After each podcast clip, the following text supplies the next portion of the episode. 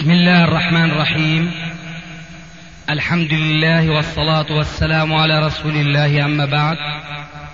فهذا أحد أشرطة سلسلة الهدى والنور من الدروس العلمية والفتاوى الشرعية لشيخنا المحدث العلامة محمد ناصر الدين الألباني حفظه الله ونفع به الجميع. قام بتسجيلها والتأليف بينها محمد بن أحمد أبو ليلى الأثري. إخوة الإيمان والآن مع الشريط الرابع والثمانين بعد المئة الرابعة على واحد. وهو يقدم له وسادة الله يبارك فيك أما هذه كراسي موضوعة ولذلك فهذا إكرام خصصت به دوننا. بارك الله فيك شيخنا أكرمك الله في الدنيا والآخرة أنت آه نعود إلى ما كنا نتحدث فيه عن حديث الرسول عليه الصلاة والسلام.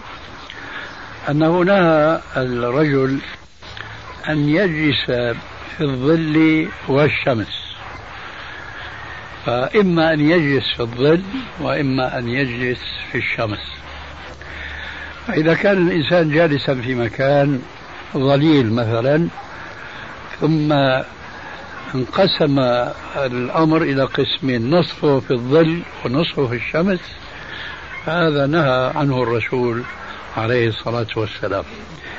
من أجل ذلك قلنا ما قلنا آنفا. الآن شو بقي عندك أسئلة؟ نعود لموضوع الركعتين بعد الوتر. اي نعم. أنا أذكر أني في إحدى المناسبات سألتك عن مدى قوتهما بمعنى وجوب أدائهم يعني لا أنا قصدي كان ما مدى وجوبهما؟ اللي فهمته إنه هذول مثلهم مثل الوتر وجوب. ونحن نقوم بوجوب الوتر؟ لا. بنفس الدرجة من الوجوب ما نقول موضوع واجب زي إذا إذا بتريد أصحاب لفظة الوجوب. يا سيدي شو بدنا نقول؟ ماذا؟ آه أنت بتعرف أنه الأحكام يا فرض يا واجب على من يفرق بين الفرض والواجب. والصحيح أنه لا واجب. إلا بمعنى فرض. فسواء علينا قلنا فرض أو قلنا واجب. الحكم واحد. ثم يتلو الفرض أو الواجب السنة. ولا يوجد بالنسبة للصلوات في كل يوم وليلة فرض إلا الصلوات الخمس. أما الوتر فالسنة مؤكدة.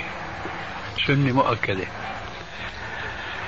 لكن الركعتين دون كنا نحن قديما ولا يزال هذا مطبوعا في صفة الصلاة أن هذه كانت من خصوصيات الرسول عليه الصلاة والسلام لماذا؟ لهذا الحديث اجعلوا آخر صلاتكم في الليل وترا لكن بعد ذلك وجدنا حديثا آه، يشعرنا بأن النبي صلى الله عليه وسلم أباح لعامة الناس أن يصلي هاتين الركعتين بعد الوتر فهي على الجواز والوتر على السنية. إذا مش بنفس قوة الوتر. لا آه. يعني الوتر يصلى كل ليلة. اي نعم. هذول مش شرط إنهم يصليهم كل ليلة لكن لا مانع من صلاتهما. يعني لو صلاهم كل ليلة فهذا فضل. نعم.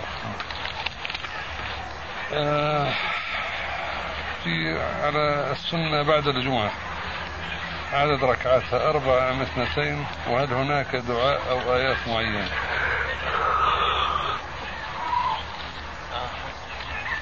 السنة البعدية مخير فيها الإنسان بعد الجمعة بين ركعتين وبين أربع والتفصيل الذي يذكره بعضهم أنه إذا صلى أربعا ففي المسجد وإذا صلى ركعتين ففي البيت هذا التفصيل لا أصل له.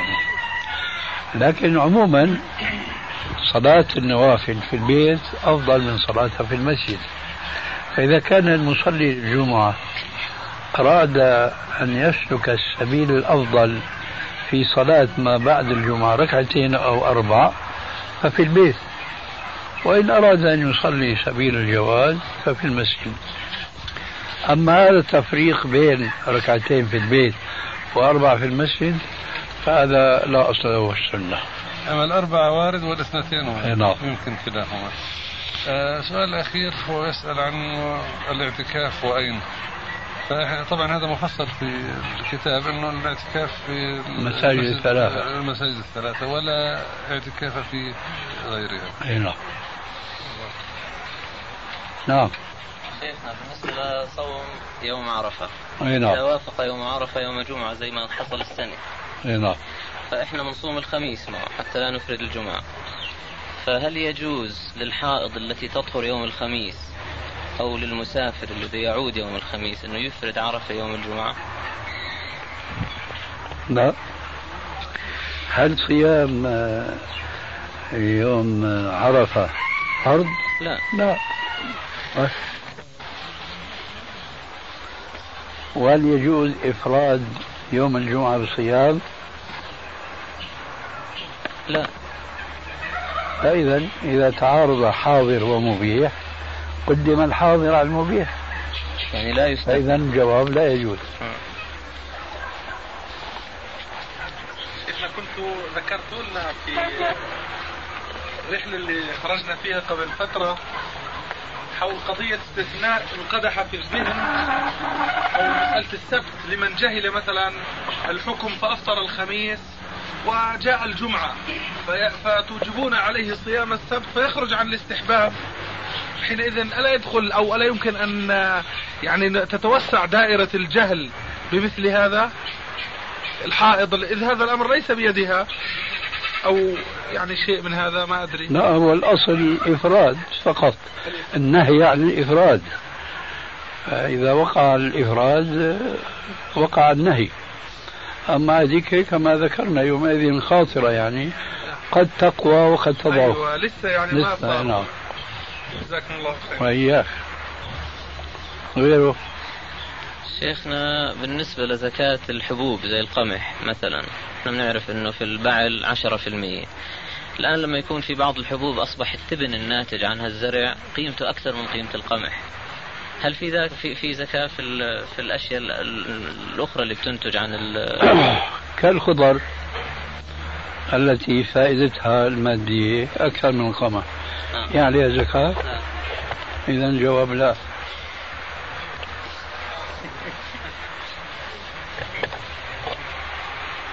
يعني استعمال الرأي إذا فتح هذا الباب أصاب المسلمين ما أصاب اليهود والنصارى.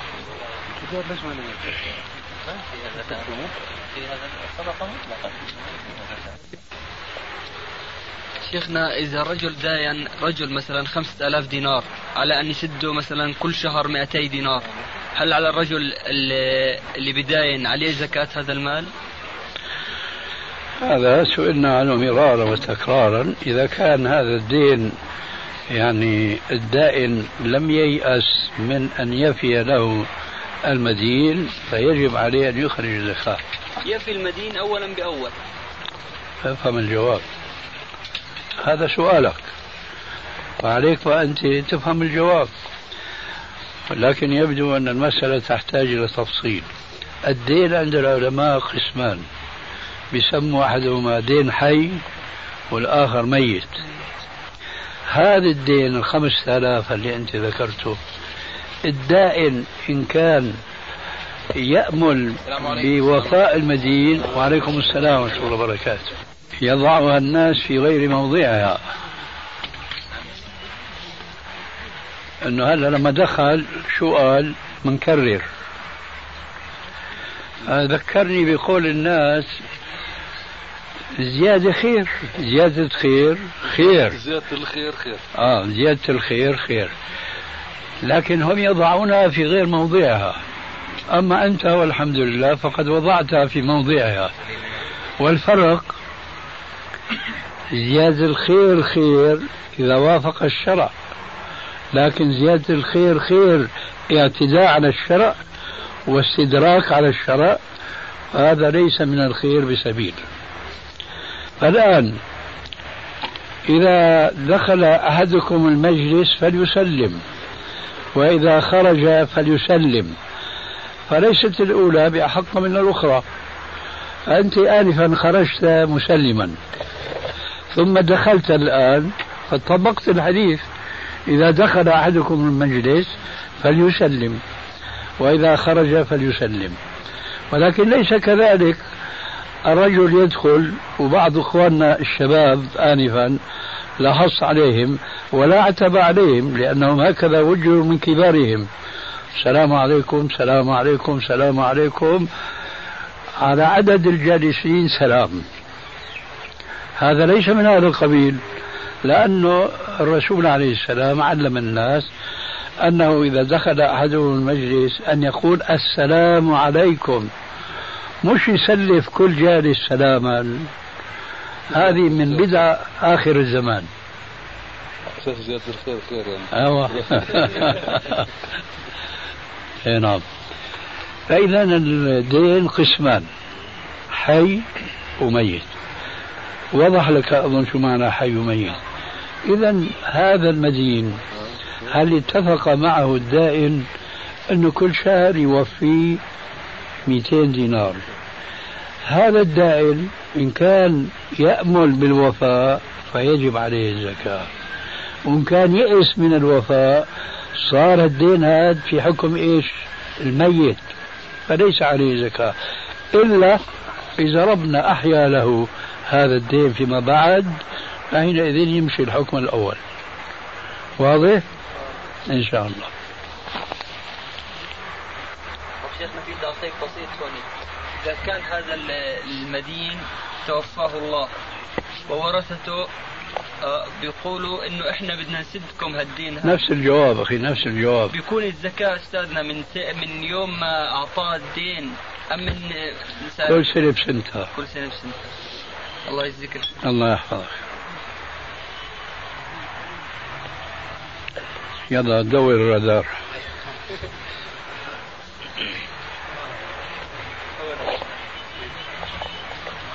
شيخنا أحد الشباب آه، ما أدري لعله سألك أمس وأراد أن يسألك عن إذا نسي التسمية آه، للوضوء. مثلا وصل عند رجلين ثم تذكر بأنه لم يسمي. فماذا عليه؟ يسمي حين يتذكر. وما سألني أمس سائل. ربما لم يتيسر له. نعم. وإذا توضأ ولم يسمي مطلق النسي إطلاقا. لا مؤاخذة إن شاء الله. بشرط واحد أن يكون ديدنه التسمية. أما إذا كان مهملا فأمره في خطر.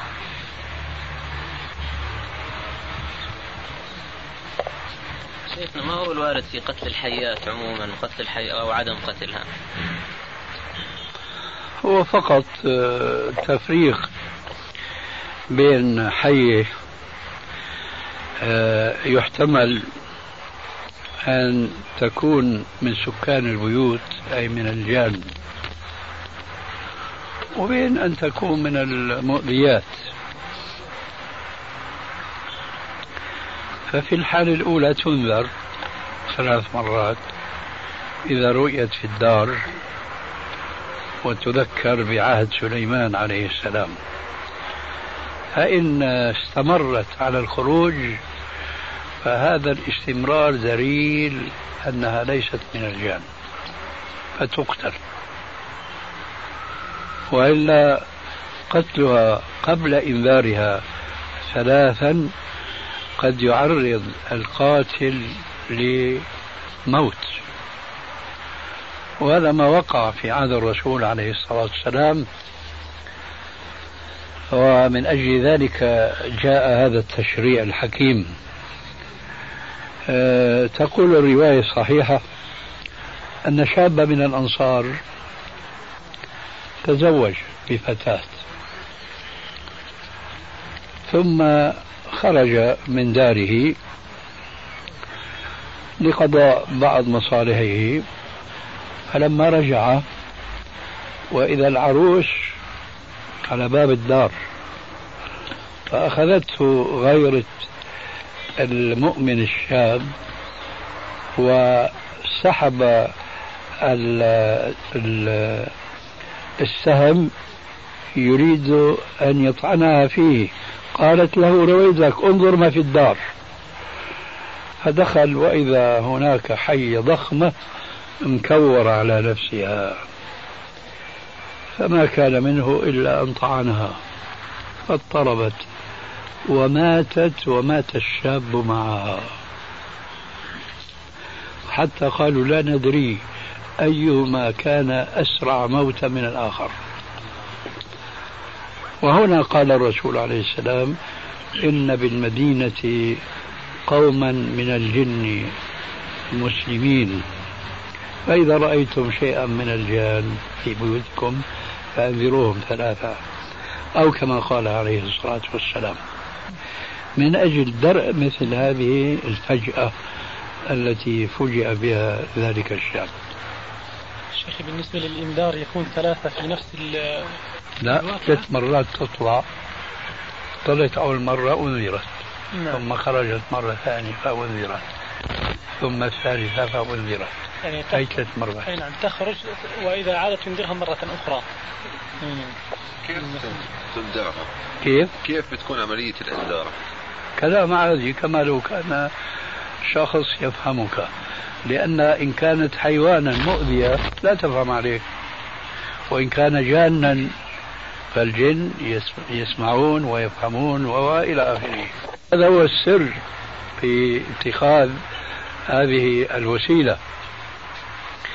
لأنها إذا كانت جن جنا متشبهة بالحية فهي ستسمع الكلام وتفهمه. وتعرف بأن وراء هذا الإنذار إذا أصرت على المخالفة أنها ستقتل. فهي ستتجاوب مع الإنذار وسوف لا تعود إلى الدار. أما إن كان من الآفات فهي حيوان لا تسمع ولا تفهم فهذا هو يعني كأنه إنسان أمامك تكلمه أو يفهمك. وهذه الحية إن كانت جنا فهي أيضا تفهمك. هذا هو السر. بالنسبة للحياة اللي ما هي من حياة البيوت حياة البر يعني. في أمر بقتلها ولا لو قتلها أو لم يقتلها الإنسان لا, لا ما في مانع. لقد جاء في الحديث الصحيح آه أن النبي صلى الله عليه وسلم في حجة الوداع كانوا في غار من الغيران هناك فخرجت حية.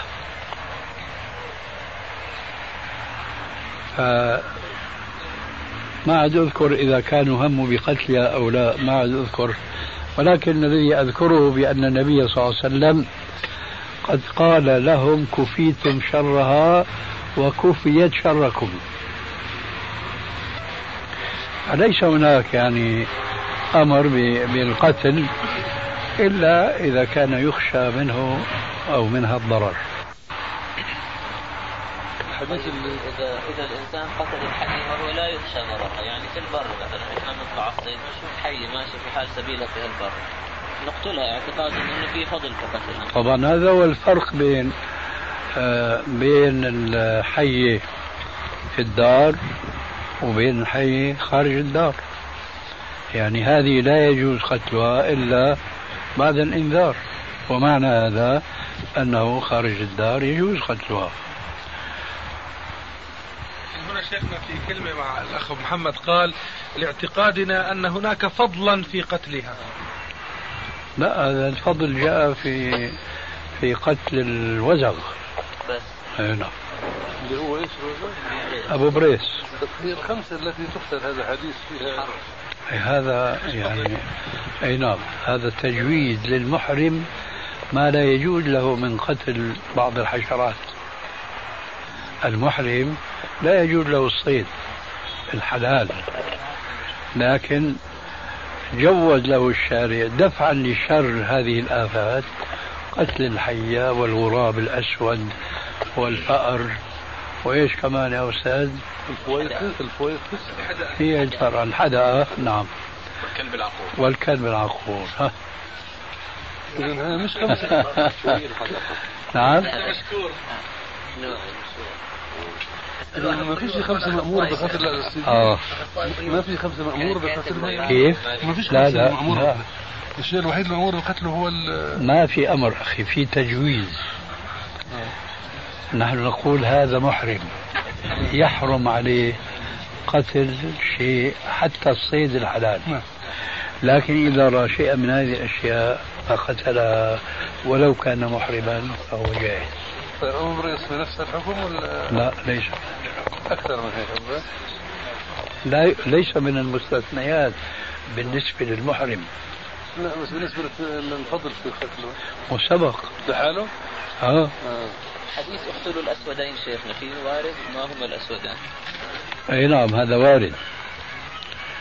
آه، الأسودان هي الحية لها صورة آه، أنا ما رأيتها لكن بيقول أنه في نقط سود فوق رأسها. تعرف شيء من وصفها؟ جاءت تسميتها في الحديث ضد طفيتين نعم ذو الطفيتين. أي نعم. هذه آه، الحية. والأسودان هو الكلب الأسود العقور. شيخنا على ذكر المسألة اللي فضلت فيها قبل قليل قضية زيادة الخير خير. فهذه شيخنا يعني آه الأمر أحيانا يكون بين إفراط وتفريط. صح. فلا بد يعني من ضوابط حبذا لو نسمع. مثلا كثير من الناس ترد عليهم آه، إشكالات. يقول لك إحنا الآن يعني بين الأذانين ليش ما نصلي في يوم الجمعة؟ مع إنه إحنا بنقول لهم قبل الأذان لكم أن تصلي ما أن تصلوا ما شئتم لكن أنتم لماذا تخصصون هذا؟ فيعني ضوابط حتى يعني بقية الإخوان يعني إنه متى يعني يجوز التعبد بتوسع ومتى يجوز التقيد بما ورد تعبدا وتحديدا؟ جزاكم الله خير المسألة هذه معروفة والحمد لله وهي ما تخرج عن ما جاء في الشرع.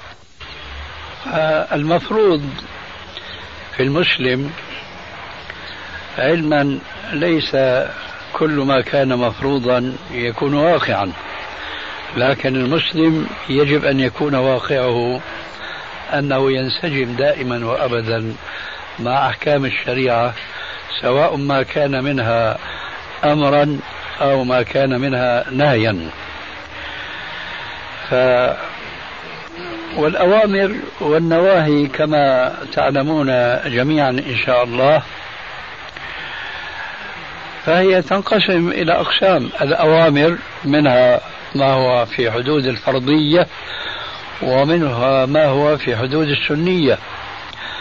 والنواهي منها ما هو من قسم المحرمات ومنها ما هو من قسم المكروهات.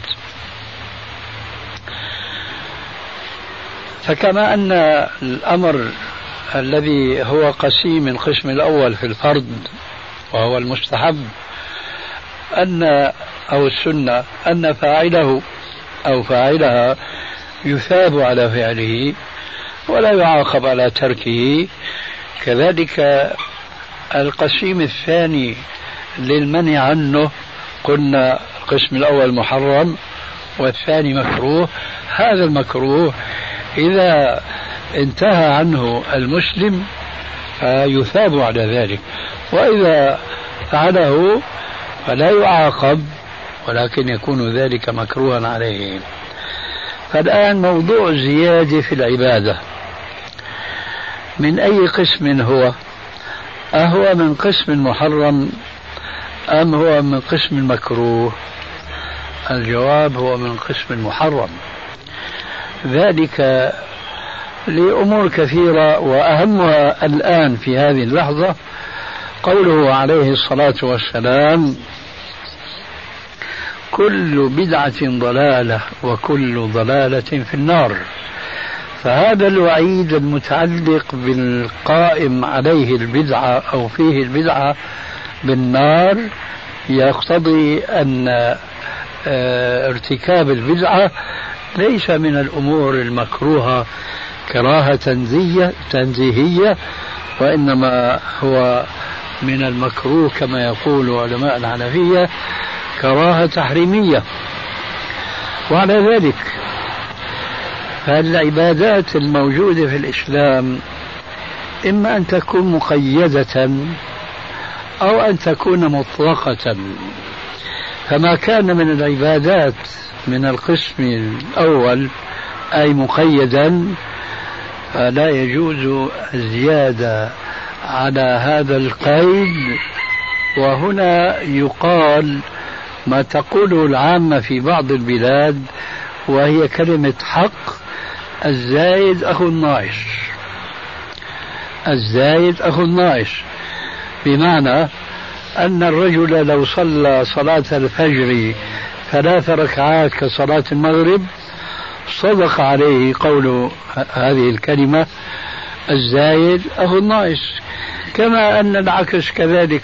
لو أنه صلى المغرب ركعتين فأيضا الزايد أخو الناقص. فكل من المثالين صلاته باطلة. من صلى الفجر ثلاثا فصلاته باطلة. ومن صلى المغرب ركعتين فصلاته باطلة.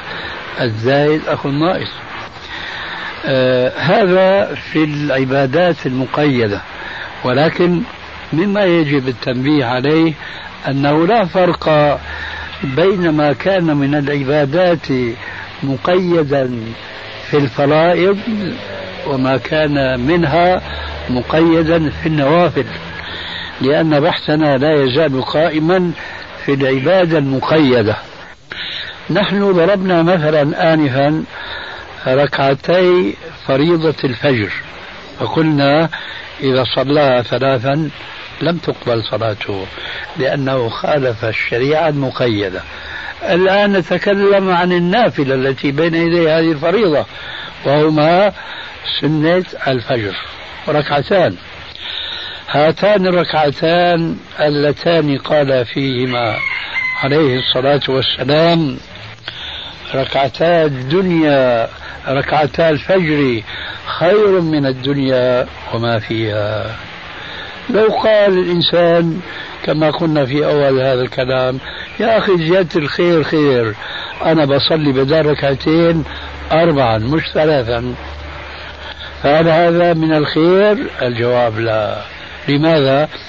لأن النبي صلى الله عليه وسلم قضى حياته المباركة كلها وهو يحافظ على هاتين الركعتين لا ينقص منهما ولا يزيد عليهما. فكان فعله صلى الله عليه وسلم الذي استمر عليه دليلا عمليا على أن الزايد أخو الناقص. فكما أنه لا يجوز أن تصلي ركعتين ركعتي الفجر ركعة كذلك لا يجوز أن تصليهما ثلاثا أو أربعة. فالزايد أخو الناقص. هذا مثال في النافلة. ذكرته لكي لا يسبق إلى ذهن أحد السامعين أن البحث السابق خاص في الفرائض. فيقول بعضهم يا أخي هذا في الفرض. أما وقد قيل هذا مرارا وتكرارا. أما النافلة فالأمر فيها واسع وينزع بعضهم في هذه آه، المسألة إلى قوله عليه الصلاة والسلام الصلاة خير موضوع فمن شاء فليستكثر. لكن هذا محله فيما سيأتي البحث فيه في العبادات المطلقة. أما في العبادة المقيدة سواء كانت فريضة أو كانت نافلة فها أنتم الآن أمام فرض الفجر وسنة الفجر. فكما أنه لا يجوز الزيادة على فرض الفجر كذلك لا يجوز الزيادة على سنة الفجر. والدليل مثابرة الرسول عليه السلام على هاتين الصلاتين ركعتين ركعتين. فالتفريق إذا في موضوع الزيادة بين الفريضة والنافلة تفريق مخالف للشرع. ولعله من المفيد ومن باب رمي عصفورين بحجر واحد وعندنا صيادين أن نقول يدخل في هذا الموضوع تماما صلاة قيام الليل. وبخاصة صلاة القيام في رمضان. وعندنا صيادين أن نقول يدخل في هذا الموضوع تماما صلاة قيام الليل وبخاصة صلاة القيام في رمضان حيث أنكم تسمعون كثيرا خلافا طويلا فناس يقولون السنة إحدى عشرة ركعة. والناس يقولون لا ثلاثة وعشرين ركعة. وناس في بلاد أخرى وصلوها ربما لفوق الثلاثين خاصة في الحرم المكي بيصلوا صلاتين. فترى صلاة القيام في كل الأيام وبخاصة في ليالي رمضان. من هل هي من النافلة المطلقة أم من النافلة المقيدة كما ضربنا مثلا آنفا في سنة الفجر القبلية. الجواب هو نفس الجواب الذي قلناه عن سنة الفجر ونفس الدليل كما أن النبي صلى الله عليه وآله وسلم استمر طيلة حياته يصلي سنة الفجر ركعتين كذلك استمر طيلة حياته. لا أقول يصلي أهل عشرة ركعة لأنه سيأتي شيء يختلف سنة القيام عن سنة الوتر. وإنما أقول استمر النبي صلى الله عليه وسلم طيلة حياته المباركة لا يزيد على الإحدى عشرة ركعة. فالدليل الذي نزعنا إليه وتمسكنا به في عدم شرعية أو جواز الزيادة على ركعتي سنة الفجر هو نفس هذا الدليل ينسحب على عدم جواز الزيادة على إحدى عشرة ركعة في القيام في كل ليالي وبخاصة منها في رمضان. قلت لم أقل في أن النبي صلى الله عليه وسلم استمر يصلي طيلة حياته إحدى عشرة ركعة. لأنني لو قلت ذلك لم يجوز لنا أن نصلي الوتر إلا إحدى عشرة ركعة كما قلنا في ركعتي سنة الفجر. هل يجوز نصلي ركعتين ركعة؟ الجواب لا. فلو أننا قلنا أن الرسول عليه السلام استمر يصلي الوتر إحدى عشرة ركعة لوجدنا مشكلة مع أنفسنا قبل أن نوجدها مع غيرنا. ما قلت هذا لأني متذكر أن النبي صلى الله عليه وسلم وصل به الأمر إلى أن يصلي أولا آه، صلاة الوتر إلى سبع ركعات. وفي بعض الروايات ثلاث أيضا ولكن يبدو أن هذه الثلاث هي بعد الأربع. فإذا يجوز لنا أن ننقص من إحدى عشرة إلى أقل حتى مما صلى الرسول عليه السلام من السبع لأنه قال الوتر ركعة. وقال في الحديث الوتر ركعة من آخر الليل. وقال في الحديث الآخر صلاة الليل مثنى مثنى فإذا خشي أحدكم الفجر فليوتر بركعة فإنها توتر له ما قد صلى. يضاف إلى ذلك أنه ثبت عن بعض السلف أنه صلى الوتر ركعة. أحدهم شاهد معاوية ابن أبي سفيان رضي الله تعالى عنه صلى الوتر ركعة. فقيل لابن عباس إن فلانا ما صلى الوتر إلا ركعة. قال ما حدا عن السنة؟ أي إن الوتر أقل ركعة ثم أنت تزيد إلى أن تصل إلى أكثر عدد آه، صلاه الرسول عليه السلام ألا وهو إحدى عشرة ركعة. هذا هو الكلام فيما كان من العبادات فرضا أو نافلة من العبادات المقيدة التي قيدها الرسول عليه السلام بفعله كما ذكرنا وبقوله من باب أولى. أما زيادة الخير خير حينما تكون صحيحة فذلك يكون في العبادات المطلقة التي جاءت في السنة مطلقة قولا وفعلا أو قولا دون فعل ولكن جرى عمل السلف الصالح على هذا الإطلاق. أما إذا جاءت العبادة مطلقة أو البيان القولي مطلقا من النبي صلى الله عليه وسلم ثم ثبت تقييده من فعل السلف أيضا لا يجوز الأخذ بذاك النص المطلق. فإذا ما كان من النوافل مطلقة ولم يقيده الرسول عليه السلام فنحن نطلقه ولا نقيده المثال الذي ذكره آنفا الأخ أبو الحارث هو مثال صالح. نعلم جميعا قول النبي صلى الله عليه وسلم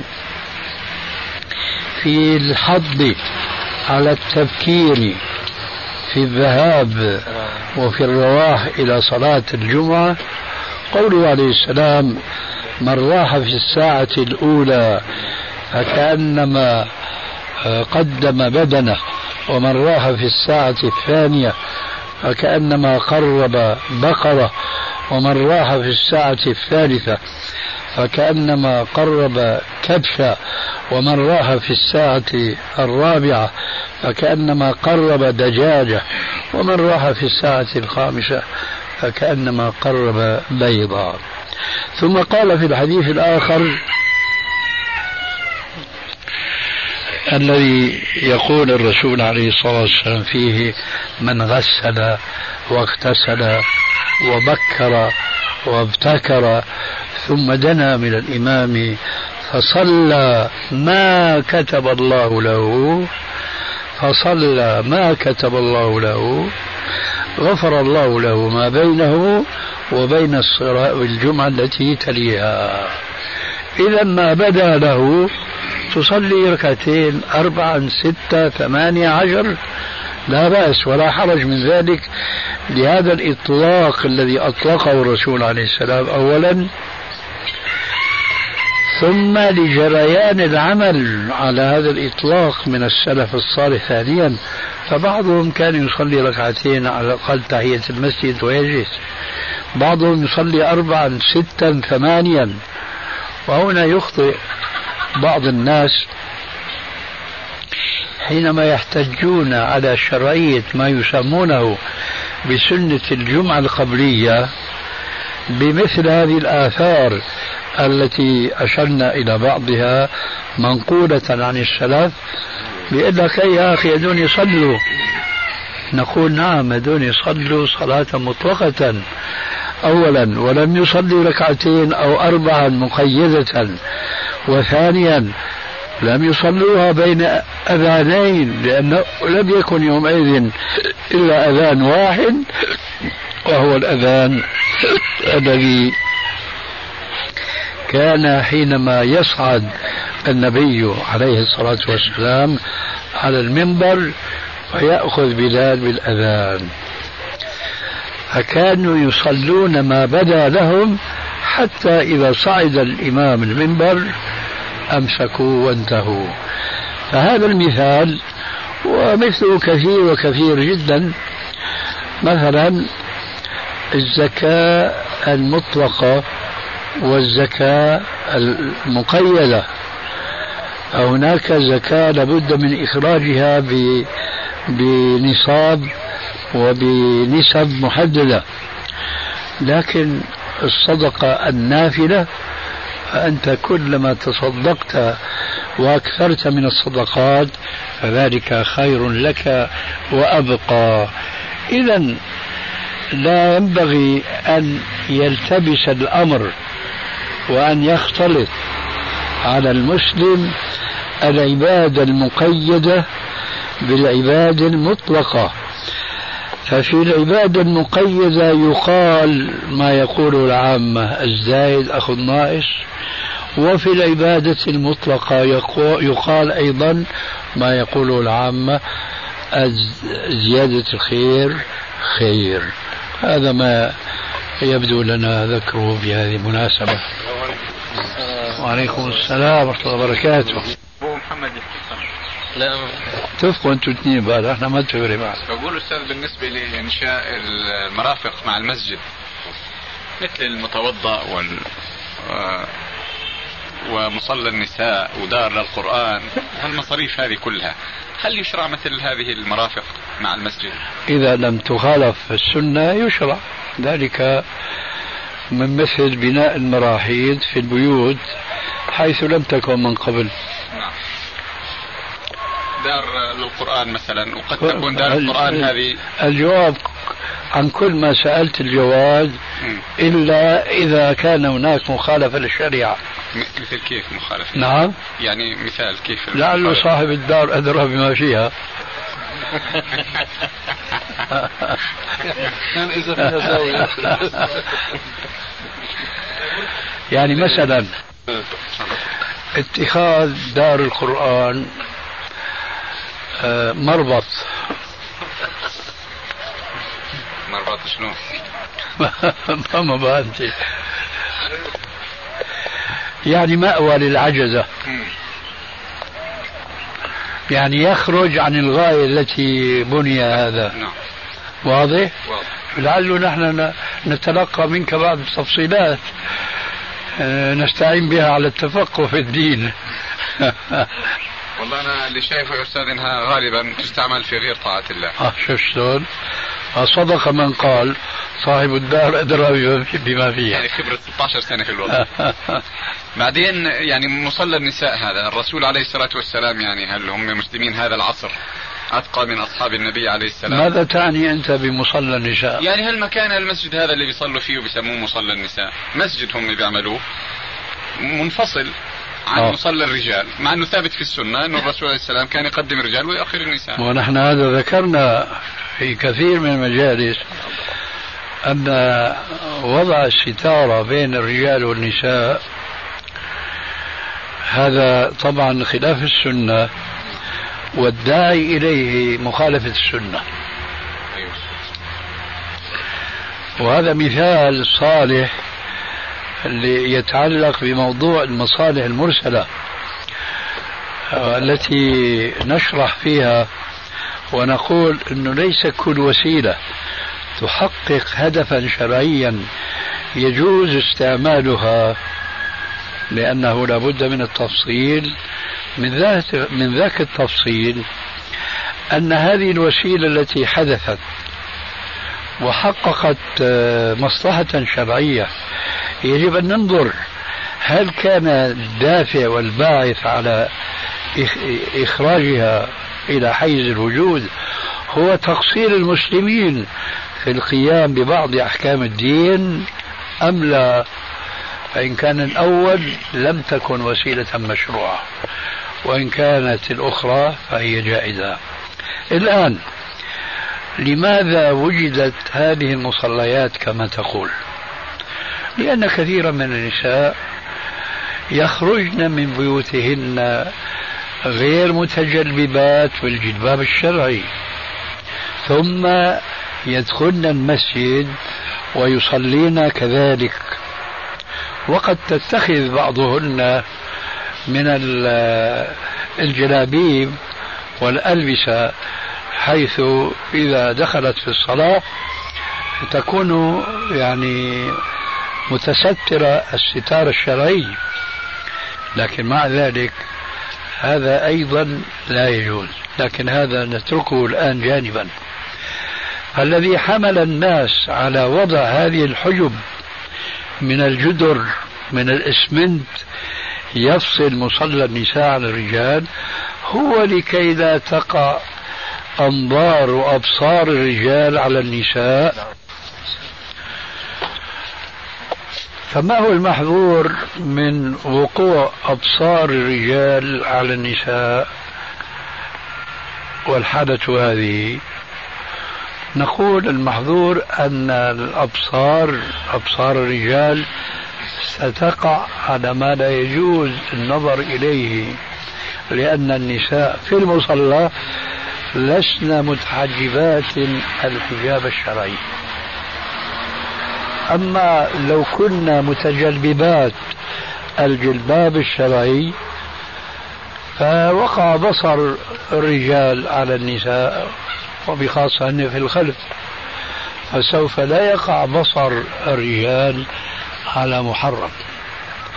لأن المفروض أن هذه النسوة اللاتي حضرن المسجد هما على صورتين. فضلة وجائزة. الفضلة أن يكن متجلبات متحجبات لا يظهر منهن شيء إطلاقا. لا الوجه ولا الكفين. أي إما متنقبات على الطريقة المعروفة قديما أو متبرقعات بالبرقع المعروف اليوم. ثم هم متقفزات فلا يظهر منهن شيء. هذا هو الأفضل.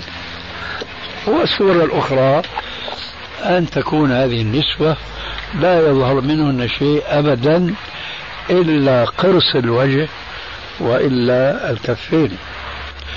ثم بالإضافة إلى ذلك يكون لباسهن ليس زينة في نفسه ولا يحجم عضوا من أعضائهن فحينئذ إذا وقع بصر الرجل على بعضهن فسوف لا يرى محرما. لأن الله عز وجل وأرجو الانتباه لهذه المسألة لأني أعلم أنني قلما أتعرض لها. لأن الله عز وجل حينما قال وقل للمؤمنين يغضوا من أبصارهم ويحفظوا فروجهم وقل للمؤمنات يغضضن من أبصارهن ويحفظن فروجهن فالسر في قوله من يغض من أبصارهم يغضضن من أبصارهن. هذه من التي يسموها العلماء علماء اللغة تبعيضية. أي اصرف بصرك إذا وقع على ما يحرم عليك أن تنظر إليه. أما الوجه أما الكفان فلا يحرم على الرجل أن ينظر إلى شيء من ذلك الوجه أو الكفين. طبعا نظرة كما يقال بريئة. أما إذا كانت نظرة مقصود فيها قضاء الشهوة هذا طبعا له حكم آخر معروف. هذا يقابل بالحكم المقابل من النساء. ألا يجوز للنساء أن ينظرن إلى وجه الرجل بل وإلى أكثر من وجه الرجل. الجواب نعم لكن بالشرط نفسه. ولكن بالشرط نفسه. وعليكم السلام ورحمة الله وبركاته. الله عليكم. آه المرأة إذا نظرت إلى الرجل في غير عورته فهو جائز بالشرط السابق. اعكس تصب. الرجل إذا نظر إلى المرأة الأجنبية عنه إلى ما ليس عورة منها وليس ذلك إلا الوجه والكفين وهو يجوز لكن بالشرط السابق. مش حيصيبك ما أصاب ذاك المحدث. حضر حلقة العلم والشيخ يحدث بحديث. وعلى طريقته القديمة يذكر السند.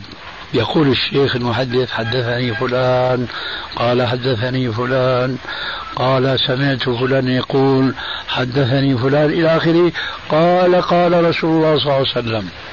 وإذا رجل يدخل المجلس رجل داخل رجل صالح. لكن الحلقة طلاب علم يسمعون الشيخ شو بيتحدث بسجدوا بسجدوا السند والحديث معا. يعني شو سجلوا؟ سجلوا السند. حدثني فلان قال حدثني فلان إلى آخره. لما دخل الداخل وكان رجلا صالحا عليه نور الصلاح والقيام في الليل. والشيخ المحدث يعرفه. فقال كلمة من عنده لكن الطلبة سجلوها تمام الإسناد الذي كان حدثهم به. قال من حسن من كثرت صلاته بالليل حسن وجهه بالنهار. فسجل هذا حديثا مع السند. وشاع بين الناس والسند ما فيه كذاب ولا فيه وضاع لكن وقع خطأ بدون قصد. فأخشى أن صاحبنا يقع في خطأ بدون قصد. يسمع أنه بيجوز النظر يا أخي من الرجل للمرأة لكن ما سمع الشرط السابق. الشرط هو أن يكون النظرة تكون النظرة إيش؟ بريئة. فسواء نظر الرجل إلى المرأة إلى غير عورتها ببراءة أو نظرت المرأة إلى غير عورة الرجل ببراءة فكلاهما جائز فإذا عدنا إلى أصل المسألة وكنا النسوة في المسجد متجلبات على الأقل لا يظهر منهن إلا قرص الوجه والكفين. فوقع بصر أحد الحاضرين وهو داخل وهو خارج. أي شيء في هذا. الله قال وقل للمؤمنين يغضوا من أبصارهم من أبصارهم وقل للمؤمنات يغضضن من أبصارهن. فلا حرج في هذا. لكن الذي يوصل الناس إلى إحداث مثل هذه الوسائل توهما منهم أنها وسيلة مشروعة لأنها تحقق هدفا مشروعا وهي أن لا يرى الرجال النساء الذي يحمل على هذا هو أحد شيئين إما الجهل بالسنة الصحيحة وإما التقصير في تطبيق الشريعة. الجهل هذا موجود مع الأسف حيث أن هناك علماء كثيرون أو كثيرين يرون أنه لا يجوز للرجل أن ينظر إلى المرأة وجهها وكفيها كما أنهم يعكسون فهم منسجمون مع خطابه مع خطئهم حيث يقولون ولا للمرأة يجوز لها أن تظهر أن تنظر إلى وجه الرجل. وجه الرجل ليس بعورة. لا بالنسبة للمرأة ولا بالنسبة للرجل. مع ذلك قالوا لا يجوز للمرأة أن تنظر إلى وجه الرجل. فقلنا نحن سبحان الله كيف يمكن تصور حياة إسلامية اجتماعية من امرأة مثلا تحضر المسجد تحضر الدرس تحضر خطبة الجمعة كيف بدها تكون هيك مطرقة ببصرها. لا يمكن أن تنظر إلى هذا الخطيب أو إلى هذا المدرس. ما بيجوز لأن هذا النظر محرم. لا الشرع ما قال هذا. هذا تنطع وتشدد في الدين. ومثله تماما أن ينظر الرجل إلى وجه المرأة وإلى كفيها نظرة بريئة عادية طبيعية.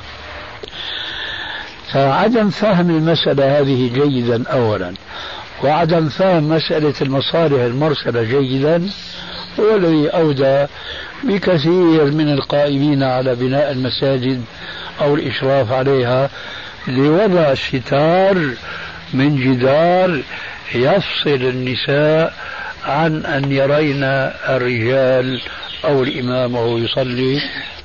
وهذا قد يوقع ويرحمك الله.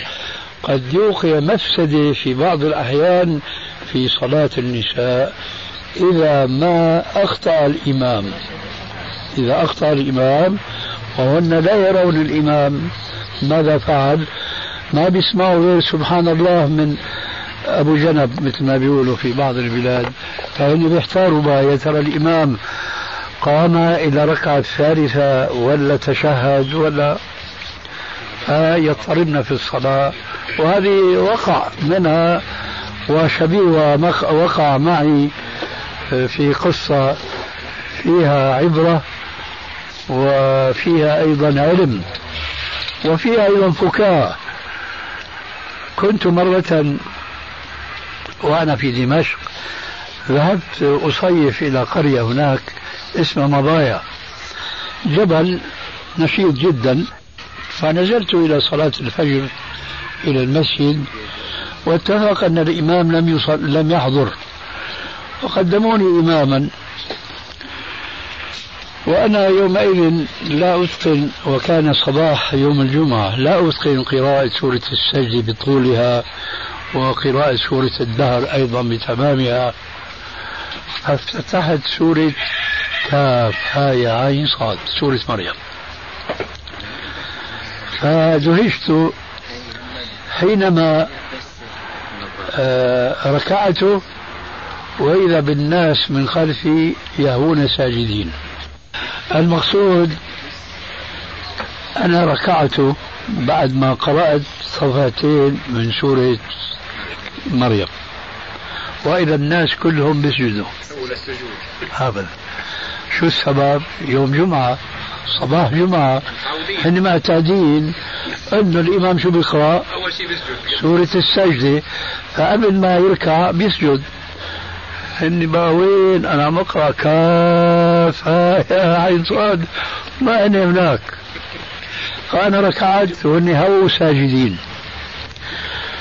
المسجد على صغره مع ذلك المنبر يقطع الصف الأول على الأقل لأني بعيد العهد الآن.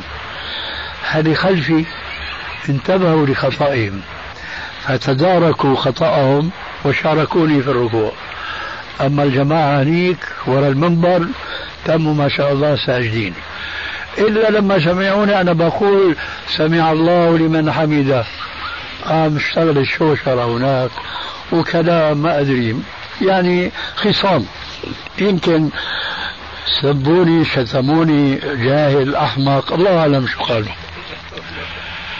المهم أنا أتممت الصلاة وبعدين عملت لهم موعظة لسنا الآن في صددها الشاهد الحاجز اللي في قصة هذه المنبر.